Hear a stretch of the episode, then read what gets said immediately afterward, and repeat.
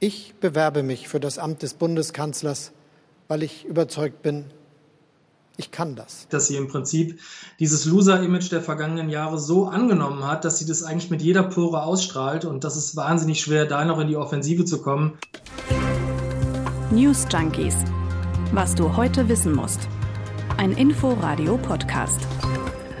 Loser-Image. Gemeint ist da die SPD. Die hat am Sonntag nun offiziell ihren Kandidaten gekürt, das Wahlprogramm verabschiedet und startet jetzt also durch im Wahlkampf. Das Problem ist nur der Aufbruch, den so viele da an der SPD beschwören. Naja, noch ist davon ehrlich gesagt nicht wirklich viel zu sehen. Nee, festgetackert in den Umfragen irgendwo zwischen 16 und 14 Prozent. Auf jeden Fall ziemlich weit entfernt vom Kanzleramt. Aber da will Olaf Scholz hin, betont er immer wieder. Wir haben uns heute die SPD rausgepickt aus dem Nachrichtenangebot des Tages, denn wir fragen uns, wie das zusammenpasst. Dieses Beharren auf der Chance, eine Regierung führen zu können mit den weiter schlechten Umfrageergebnissen und ob das nicht irgendwann umschlägt in so einen Eindruck von Realitätsferne. Und wir gucken uns an, wie die SPD aus dem Tief rauskommen will, also mit welchen inhaltlichen Forderungen die Sozialdemokraten Wähler und Wählerinnen überzeugen will. Und wir, das sind Jörg Poppendick und Dörte Naht aus der Inforadio-Redaktion an diesem Montag, den 10. Mai. Hallo.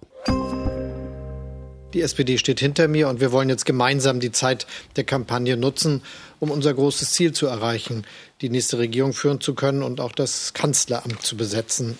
Weißt du, ich bin so gestrickt, wenn mir auch nur eine Person sagt, nee, du kannst das nicht, das muss gar nicht so direkt sein, das kann auch nur so eine kleine Kritik sein. Da muss ich mich schwer zusammenreißen, um nicht auch ganz schnell zu denken, nee, stimmt eigentlich, ich kann das gar nicht. Also ich muss in diesem SPD-Zusammenhang immer an meinen Französischlehrer denken, der mir mal mit auf den Weg gegeben hat. Also Selbstzweifel sollte man nicht allzu offensiv ähm, verkaufen und blenden gehört auch einfach mal nur mal mit zum Geschäft. Also na klar habe ich gelernt und das, worauf es ankommt, das habe ich drauf und die Klausur, die wird ein Kinderspiel. Gut, jetzt ist Politik kein Ponyhof, schon klar, da muss man anders gestrickt sein, aber ich glaube, deswegen gucke ich zumindest bei der SPD da mit, ja, sagen wir, Staunen zu. Du meinst, weil man denen jetzt immer sagt, ihr könnt's nicht und irgendwie trotzdem machen sie weiter? Ja, so ein bisschen ist das schon so, oder nicht? Naja, zumindest sagen in den Umfragen der letzten Monate nun ziemlich wenige, ihr von der SPD, ihr könnt das echt gut, euch wollen wir nun mal unbedingt im Kanzleramt sehen. Schauen wir mal auf den Deutschland-Trend letzte Woche. Da waren das 14 Prozent, die gesagt haben, sie würden die SPD wählen. Ja, und trotzdem bleibt Olaf Scholz ganz standhaft dabei, dass er Kanzler werden will und eben auch werden kann.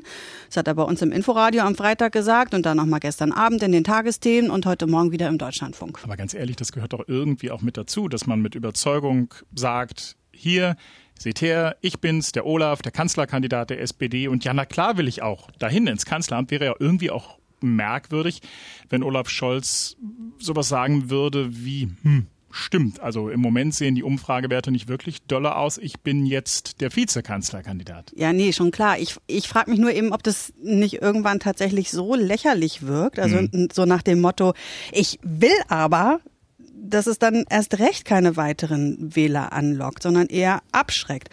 Äh, lass uns mal hören, wie der Politikwissenschaftler Martin Florak auf die SPD blickt im Moment. Sie ist sich eigentlich über ihre eigene Rolle unsicher geworden und große, markige Worte täuschen darüber hinweg, dass sie im Prinzip dieses Loser-Image der vergangenen Jahre so angenommen hat, dass sie das eigentlich mit jeder Pore ausstrahlt und das ist wahnsinnig schwer, da noch in die Offensive zu kommen. Loser Image, glaube ich, sagt es an der Stelle äh, schon ganz gut. Das ist ein Eindruck, an dem übrigens, das glaube ich, ähm, wir Medien auch nicht ganz unschuldig sind, wenn wir eben immer, wie eben ja auch geschehen, darauf rumreiten, dass die Umfrage nun mal so schlecht sind. Ja, aber die sind ja nun mal so schlecht. Ja, das stimmt. Äh, und das hat dann wiederum ja auch Rückwirkungen. Also wenn man Grund hat, daran zu zweifeln, dass die SPD an entscheidender Stelle mitbestimmen kann, vielleicht geben dann eben viele ihre Stimme lieber jemandem, der das mit größerer Wahrscheinlichkeit tun kann.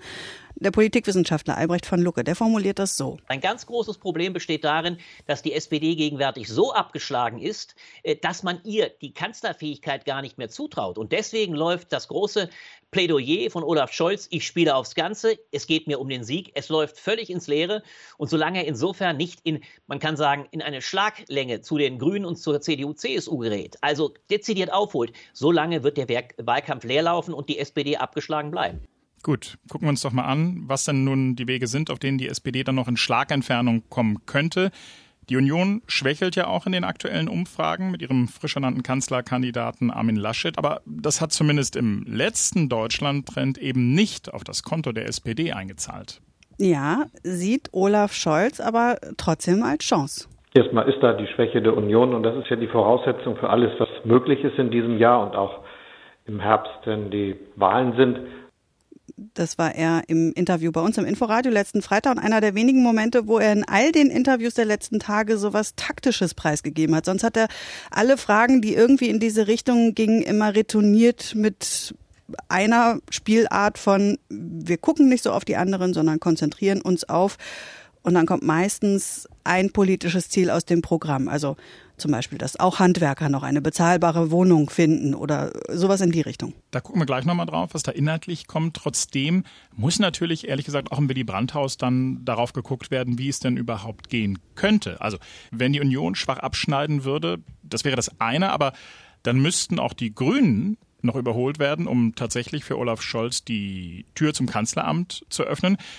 Georg Schwarte, unser Beobachter im Hauptstadtstudio, hält das aber gar nicht für undenkbar. Da rechnet der Scholz, die Union kommt nicht über 30 Prozent. Und wenn das so sein sollte, und bei den anderen ist es volatil, sechs rauf, sechs runter, dann liegen Grüne und SPD sehr, sehr eng zusammen und da geht es um ein, zwei Prozentpunkte. Und da kann man bei dieser Konstellation tatsächlich mit 24 Prozent Kanzler werden in Deutschland.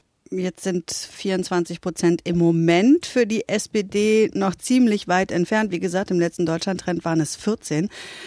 Das heißt, da muss jetzt eigentlich aus SPD-Sicht der Turbo gezündet werden. Und ich kann mir nicht so richtig helfen, aber nach Raketenstart hört sich hm. das zumindest noch nicht an, wenn nee. ich da zum Beispiel Saskia Esken zuhöre oder eben auch Olaf Scholz. Ich denke, wir haben ähm, äh, eine große Zustimmung ähm, erzeugen können, sowohl für unsere Programmatik als auch für unseren Kanzlerkandidaten. Und jetzt kann es losgehen. Ich will einen Aufbruch mit unseren klugen Ideen und Vorschlägen. Na, klingt das nach Aufbruch? Nee, klingt eher so norddeutsch spröde, nicht nach Chaka. Nee. Aber es gibt äh, auf jeden Fall auch vereinzelte Stimmen innerhalb der SPD, die ja im Moment eigentlich so froh ist über ihre Geschlossenheit, halten sich auch die meisten dran. Aber manche wünschen sich zumindest so ein bisschen mehr Wumms.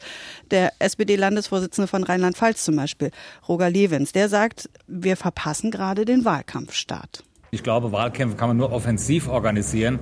Wir haben Top-Mittelstürmer, dann muss man ihn auch in Stellung bringen. Dann können die Tore geschossen werden und dann kommt man nach vorne.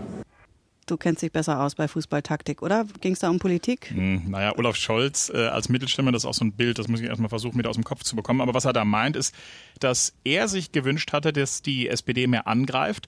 Vor allem, als es jetzt jüngst in der Union den Streit gab um die Kanzlerkandidatur und dass das auch mehr ausgenutzt wird, solche Momente. Olaf Scholz im Übrigen negiert die Umfrageergebnisse im Moment ja auch nicht, aber er sagt eben weiter standhaft, ich bin kein Außenseiter. Wir haben einfach am meisten aufzuholen. Naja, und die Erzählung der SPD, die geht dann ungefähr so, da sind drei Kandidaten, Olaf Scholz, Annalena Baerbock und Armin Laschet. Und wenn die Menschen den Kopf irgendwann wieder frei haben werden, sich mit etwas anderem als der Pandemie zu beschäftigen, dann stellen sie sich möglicherweise die Frage, wer soll da ins Kanzleramt einziehen? Und dann werden, so zumindest die Hoffnung, sich die Menschen für Olaf Scholz entscheiden weil der weiß, wie es geht, die meiste Erfahrung auf Bundesebene hat und dem die Menschen dann am ehesten auch vertrauen, wenn es zum Beispiel um internationale Krisen geht. Genau, also das ist die Erzählung der SPD und das schickt Olaf Scholz dann ja immer mit, dass sie inhaltlich das beste Paket mitbringt. Okay, dann schauen wir doch mal drauf, was Sie inhaltlich zu bieten haben. Mit welchen Inhalten wollen Sie die Menschen überzeugen? Was haben Sie eigentlich vor? Denn äh, auf dem Parteitag jetzt am Wochenende ist ja nicht nur Olaf Scholz offiziell als Kanzlerkandidat nominiert worden, sondern auch das Wahlprogramm ist verabschiedet worden. Wir müssen an der Stelle allerdings äh, schon mal so ein Warning mit euch mit auf den Weg geben. Überraschungen sind ausgeblieben. Zukunft, Respekt, Europa, so heißt das Werk. Und Scholz hat in seiner Rede da auf dem Parteitag vor allem über zwei Punkte gesprochen, über Respekt und die Zukunft. Ja, stimmt. Da gab es auch die Zukunftsmissionen, die schon vor Wochen im Gespräch waren, das sogenannte Zukunftsprogramm. Genau, dabei ist es auch geblieben. Gehen wir gleich drauf ein. Und was den Respekt anbelangt, das ist im Grunde sowas wie der rote Faden, mit dem die SPD und Scholz all ihre inhaltlichen Punkte miteinander verbindet. Die SPD würde sagen, das ist die Grundlage für ihr politisches Handeln. Eine Gesellschaft des Respekts, das ist mein Leitbild für Deutschland. Nicht nur weil gegenseitiger Respekt ganz einfach anständig und richtig ist, weil es ohne Respekt keinen Zusammenhalt gibt, sondern auch, weil wir überhaupt nur als Gesellschaft des Respekts fähig sind, die großen Aufgaben zu schultern, mit denen wir es in den nächsten Jahrzehnten zu tun bekommen zack, ist schon wieder hm. abgebogen in Richtung fernere Zukunft. Aber wir bleiben erst einmal noch bei der nächsten Legislaturperiode. Da sagen die Sozialdemokraten, den Respekt vor den Menschen und ihrer Lebensleistung, den müsse man übersetzen in konkrete Politik. Was auch wieder so ein Politikersprech ist. Also ja. Was wollen Sie zum Beispiel in den Bereichen Steuern, Soziales und Arbeit? Ein paar Stichworte aus dem Wahlprogramm. Die SPD will kleine und mittlere Einkommen steuerlich besser stellen, zugleich aber hohe Einkommen und Vermögen stärker belasten. Das ist dann unter anderem die Vermögensteuer. Mhm. Betriebe sollen aber verschont bleiben und den Solidaritätszuschlag für Spitzenverdienende will die SPD beibehalten. Damit will sie sich äh, vor allem von dem Koalitionspartner CDU absetzen. Was uns zum SPD-Klassiker Mindestlohn bringt. Ein gesetzlicher Mindestlohn von mindestens 12 Euro pro Stunde, er ist überfällig. Den Mindestlohn von 12 Euro werde ich in meinem ersten Jahr als Bundeskanzler durchsetzen. Und ein Thema, bevor wir da weiter nach vorne gucken, an dem gerade sowieso keine Partei dran vorbeikommt, das ist das Thema Wohnen. Wie sehr das die Menschen vor allem in den Städten beschäftigt, das hat der neueste Berlin-Trend von Ende April gezeigt. 75 Prozent der Berliner und sogar 80 Prozent der Mieter haben da gesagt, sie fänden es gut, wenn der für die Mietpreisregeln zuständige Bund einen Mietendeckel schaffen würde, also einen bundesweiten Mietendeckel der dann in Städten mit hohen Mieten für einen bestimmten Zeitraum die Miethöhe begrenzt. Was ich ja ganz interessant fand an dieser Umfrage, der Zuspruch für einen solchen Bundesmietendeckel, der geht quer durch alle politischen Lager. Beispielsweise 68 Prozent der Berliner CDU-Anhänger sprechen sich dafür aus. Bei der AfD sind es 62 Prozent der AfD-Anhänger. Und die SPD sagt deshalb jetzt zu Respekt, da ist er also wieder, der rote Faden in dem Wahlprogramm. Zu Respekt gehört auch bezahlbarer Wohnraum. Und das soll vor allem dadurch gelingen, dass mehr gebaut wird. Olaf Scholz sagt, er strebt 400.000 neue Wohnungen jährlich an. Davon sollen 100.000 Sozialwohnungen sein und das Ganze soll koordiniert werden von einem Bündnis. Bauen ist also das eine, hat Scholz gesagt, und gleich dann auch wieder eingeschränkt, weil das mit dem schnellen Bauen in Deutschland nun mal so eine Sache ist. Eigentlich bräuchte es noch mehr. Darum brauchen wir in den nächsten fünf Jahren eine Atempause für Mieterinnen und Mieter, bis wir die Lage verbessert haben, dass die Familie, die Krankenschwester, der Polizist überhaupt wieder ein Angebot finden, das sie bezahlen können. Darum werden wir einen gesetzlichen Mietenstopp einführen. Wo Wohnungen knapp sind, da dürfen die Mieten nicht stärker steigen als die Inflation. All das, was Olaf Scholz da präsentiert hat, ist übrigens das Ergebnis eines sehr langen Prozesses. So kennen wir ja mittlerweile die SPD. Es gab Gespräche mit Verbänden, Experten, eine digitale Programmwerkstatt und ein Debattencamp. Seit dem vergangenen Sommer geht das so und am Ende stand dann dieses sogenannte Zukunftsprogramm für Deutschland. Da geht es im Kern um vier Zukunftsfelder, auf denen sich was tun muss. Also Missionen bezeichnet das die SPD. Die erste ist Mobilität.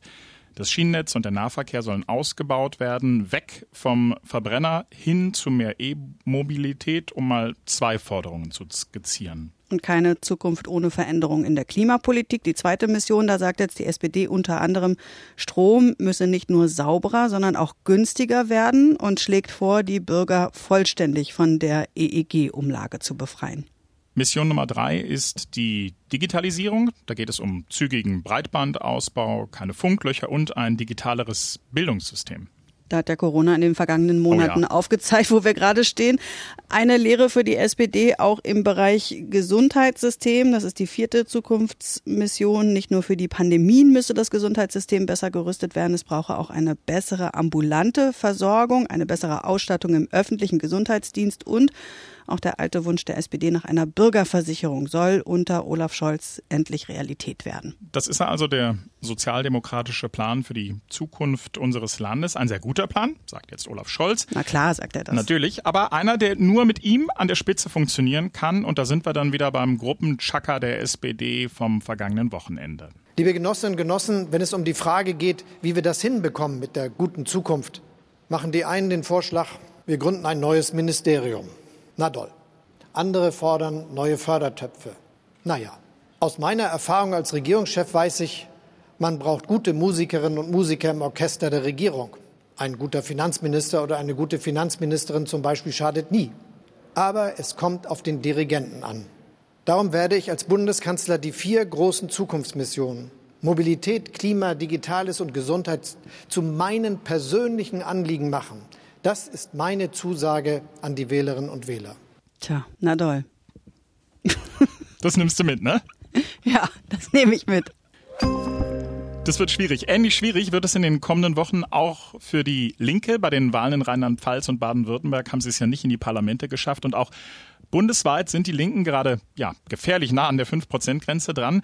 Bei ihnen gibt es deshalb auch keinen Kanzlerkandidaten, sondern lediglich zwei Spitzenkandidaten. Der Parteivorstand hat heute Janine Wissler und Dietmar Bartsch nominiert. Das ist nämlich noch passiert.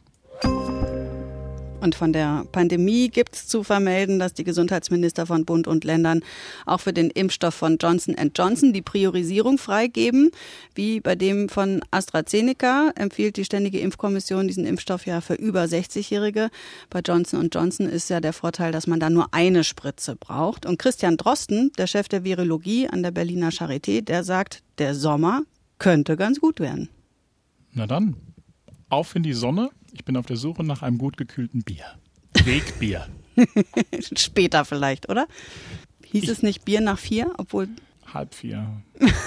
Na, bis ich hier raus bin und äh, meine Fehler rausgeschnitten habe, dein Seufzen an der einen oder anderen Stelle, ist es deutlich nach vier. Okay, schneller können wir es machen, indem wir jetzt einfach Schluss machen. Mhm. Also schreibt uns gerne Feedback an newsjunkies.inforadio.de. Abonniert uns, liked uns, freuen wir uns sehr drüber. Habt uns gern. Bis morgen. Bis Tschüss. morgen. Tschüss. News Junkies. Was du heute wissen musst. Ein Podcast von Inforadio. Wir lieben das Warum.